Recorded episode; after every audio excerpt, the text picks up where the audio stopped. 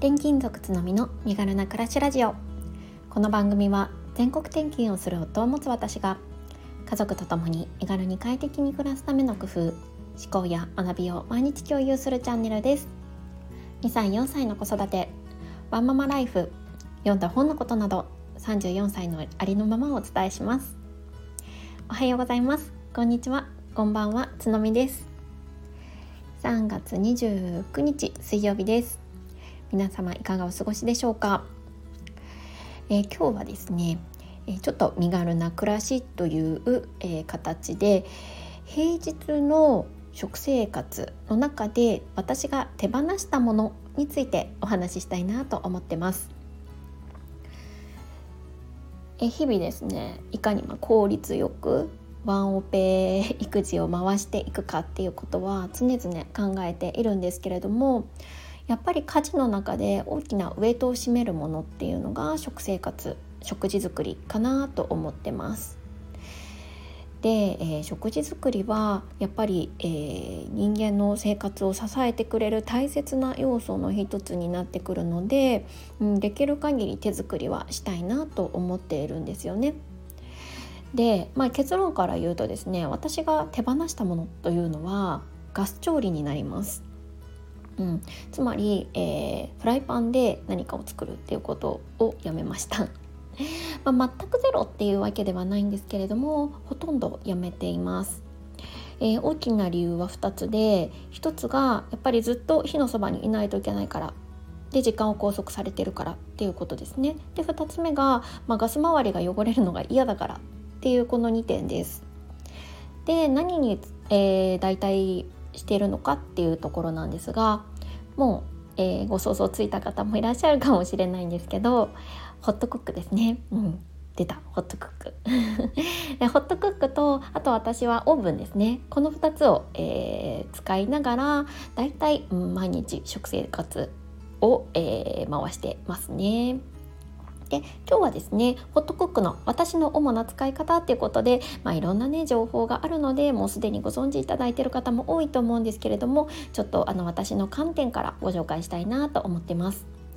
でねこの新生活でちょっとね新しい家電とか取り入れてみようかなって思ってらっしゃる方の参考になったら嬉しいです。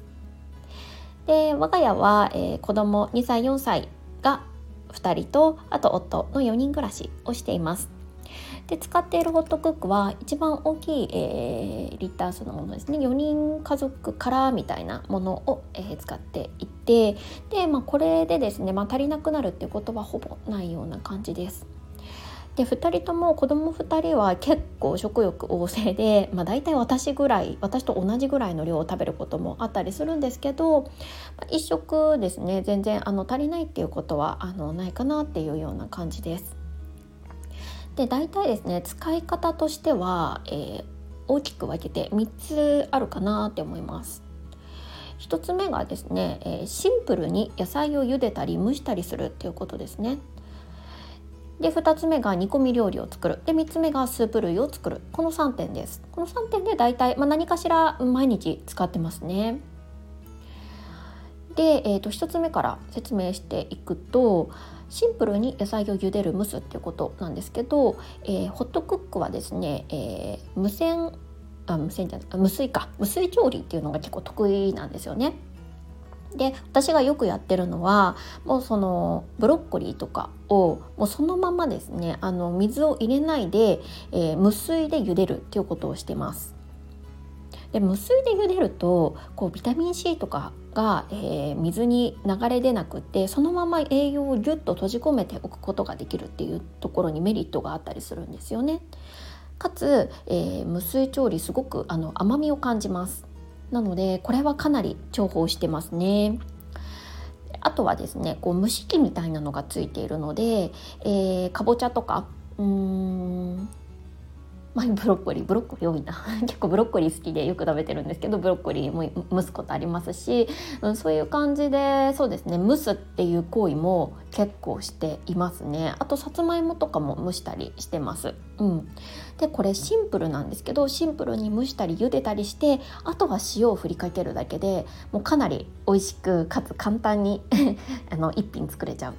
ですよね。でここでですね私が結構あのこだわってるっていうところがまあシンプルな料理なんだけど、えー、調味料を、えー、まあ、塩を使うことがほとんどなんですけどこの塩がですね結構こだわったりしてます。えっと知ってる方も多いかもしれないんですけど六助の塩ってご存知ですか？えーとちょっとねあの高高いというか、まあ、1袋1,000円ぐらいはするんですけれども塩なんでかなり長持ちします。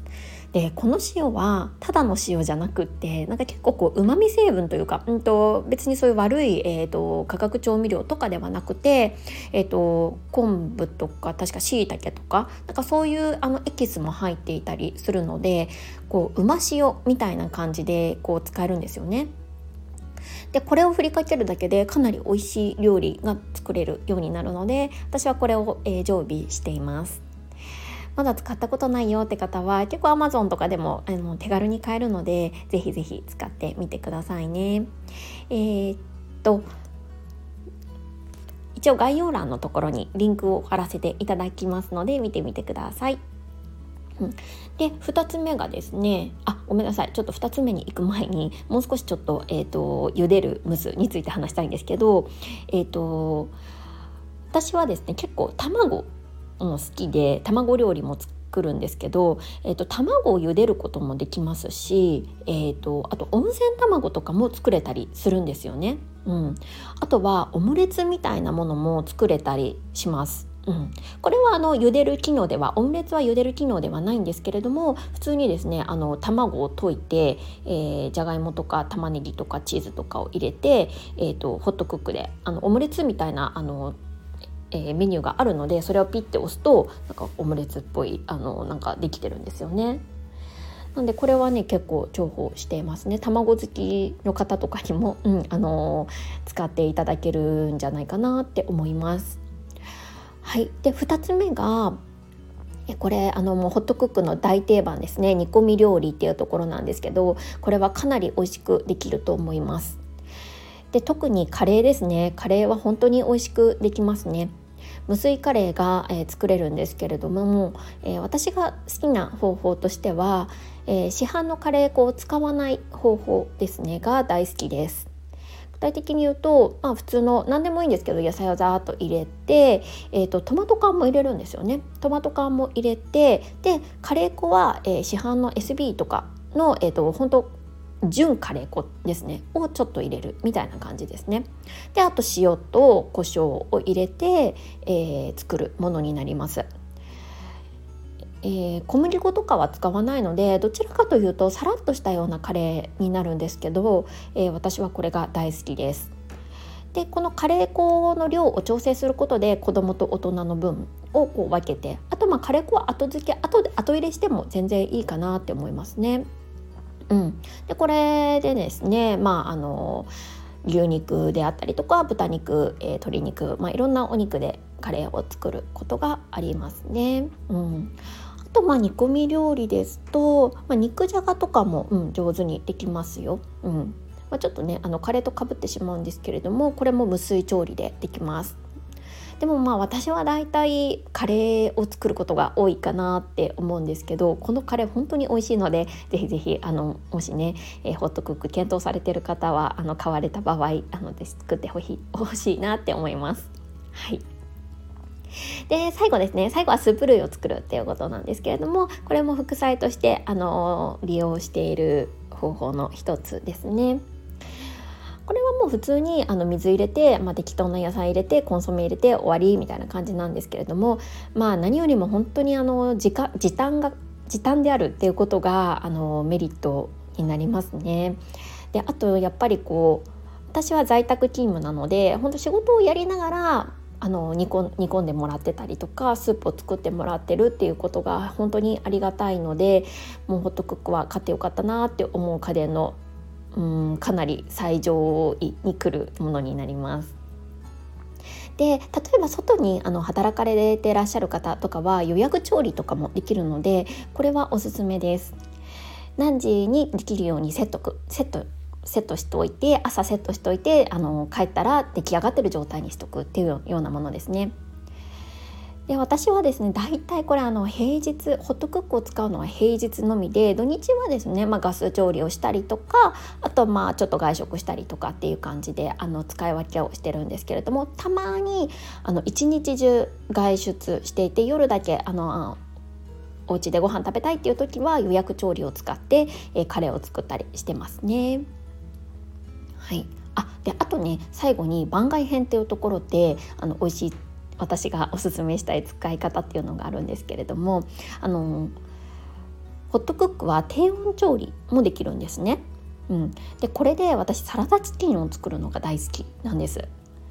えー、鶏胸肉ってすごい安く売ってるじゃないですか、うん、そこに、えー、それをですねもうジップロックにそのままバンと入れてあその前にフォークでこう刺しとくんですよね。刺しておいてブスブスこうちょっと味が染み込むようにブスブス刺しておいて、えー、ジップロックにバンって入れてでその後に、えオリーブオイルを入れてであとはでねもうあのハーブソルトとかクレイジーソルトとか好きなあの塩とかそういうものを入れてですね揉み込み、え低温調理でサラダチキンっていう、えメニューがありますますのでもうそれでピッてやるだけ、うん、で美味しいサラダチキンができます。でこれを、えー、取り出してうんと、アボカドとかあとまあゆで卵とかあの一緒に混ぜ合わせて昆布サラダみたいな感じで作るとすごい満足度の高いねサラダになるんです。これはね本当におすすめだなって思いますね。うんうんあとね気にされる部分としてはおそらくメンテナンスとかかなって思うんですけれども、うん、これね全然あの困ったこと一度もないんですよね。え洗うパーツのほとんどが食洗機で洗えるんです。うん、ただその内蓋は、え、洗えないのでここだけは手洗いになってしまうんですけれども、えー、ホットクックの特徴的なあの混ぜ技ユニットっていう混ぜる棒みたいなのがあるんですがそれとかもね、えー、もうそのまま食洗機でポイって入れれば OK なのであの非常にメンテナンスは簡単かなって思います。でねあとはやっぱりちょっと高額の家電になるのでいくらぐらいなんだろう今？45万円ぐらいはするのかな？になるのでやっぱり最初あの買うのに私も躊躇しました、うん、本当にこれ使えるのかなとか 使えなかったらどうしようっていう気持ちがあってなかなか一歩踏み出せなかったんですけれども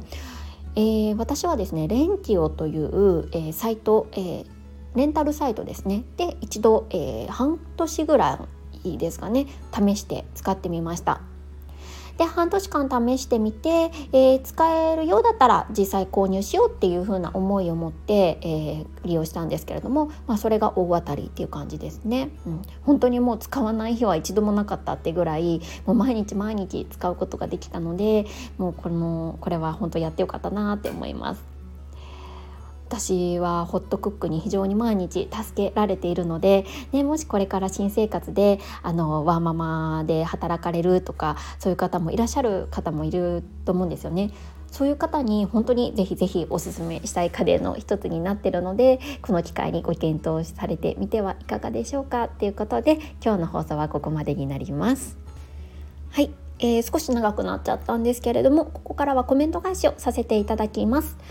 前回の放送話を聞いているようで評価してない傾聴のスキルを身につけたいにコメントをいただきました、えー、この放送では、えー、私がですねまあここ最近えー、聞く力を伸ばしたいって思ってて、まあ、その情報をですねあのせっせといろいろ集めているんですけれどもそこでのインプットを、えー、共有させていただいた回になります。でねこの話でもえー、言ってるんですけれども共感っていうことも相手をジャッジしてることになるので実は、えーと、耳辺の聞くではなくって門構えの方の聞くヒアの方の聞くなんですよっていうことをあのお話しさせていただいたりしております。詳しくは前回の放送ぜひ聞いてみてください、えー、ジェニーさんからコメントいただいてます。あなたは肛門のねスタンス。あなたの話を聞いて私は肛門のねスタンス。めっちゃわかりやすいです。傾聴は私も学生時代に学んで聞くって難しいんだってすごいびっくりした記憶があります。ジャッジしないで聞くのはスキルがいりますよ。ねいりますよね。それをつのみさんなりにえー、の方法でスキルを上げるというのが素敵です。ということでコメントいただきました。すいません。ちょっと読むのが下手くそで失礼しました。そうね聞くのってスキルいるんですよねあの私これについては本当にもう最近知ったぐらいですねあの「リッスン」っていう本を読んだっていう話をこの放送内でもしたと思うんですけどもうその本を読んで結構衝撃的だったっていう感じですね。もういかに自分が人の話を聞けていないかっていうことに結構衝撃を受けてこれは学ばないといけないスキルの一つなんだっていうことを認識しました。ね、ジェニーさんは学生時代にもすでに学んでいたということで、えー、素晴らしいですね本当にあのもしこういうね、こと気をつけた方がいいよとかいろいろあの共有していただけることがあったら是非放送とかで 教えていただけると嬉しいです。はいコメントありがとうございました。はい続いてゆかさんです。使い分け全然できてないと思いながら聞きました。子育ても仕事も簡単に相手を評価しない白黒つけようとしないで好転することありますありそうですね。私はついつい考えていることや思いついたことが口から出そうで出てしまう人なのであなたはそうものですね。スタンスを持っていると人間関係も心地よくなりそうです。そんな気持ちで今日も行ってきます。ということでコメントいただきました。ゆかさんいつもありがとうございます。ねこれ本当に難しいですよね。あの私もですねもう毎日毎日あでできてないなって思いながら あの相手をジャッジして聞いてしまっていることが多いなって思ってます。でゆかさんもコメントでくださってますけれども、えー、白黒つけようとしないでいること、うん、これ本当に結構大切なんだなって思ってます。グレーゾーンでいることに、まあ、耐える力を持つっていうんですかね。うん、やっぱり、まあ、性格にもよるかもしれないんですけれども私は結構結論を急ぎたいタイプなのでここがですねやっぱり、うん、トレーニングが必要な部分だなって日々思っていたりします。ね、人間関係も心地よくなったりとかあと子育てにもすごいあのいい影響があるだろうなって思ってるので私も日々精進して頑張っていきたいなって思ってます。いつもありがとうございます。はい本日はこのくらいですかね。えー、もう今日今配信している時間が お昼前になっちゃったんですけれども皆さんも素敵な一日をお過ごしください。それではまた明日。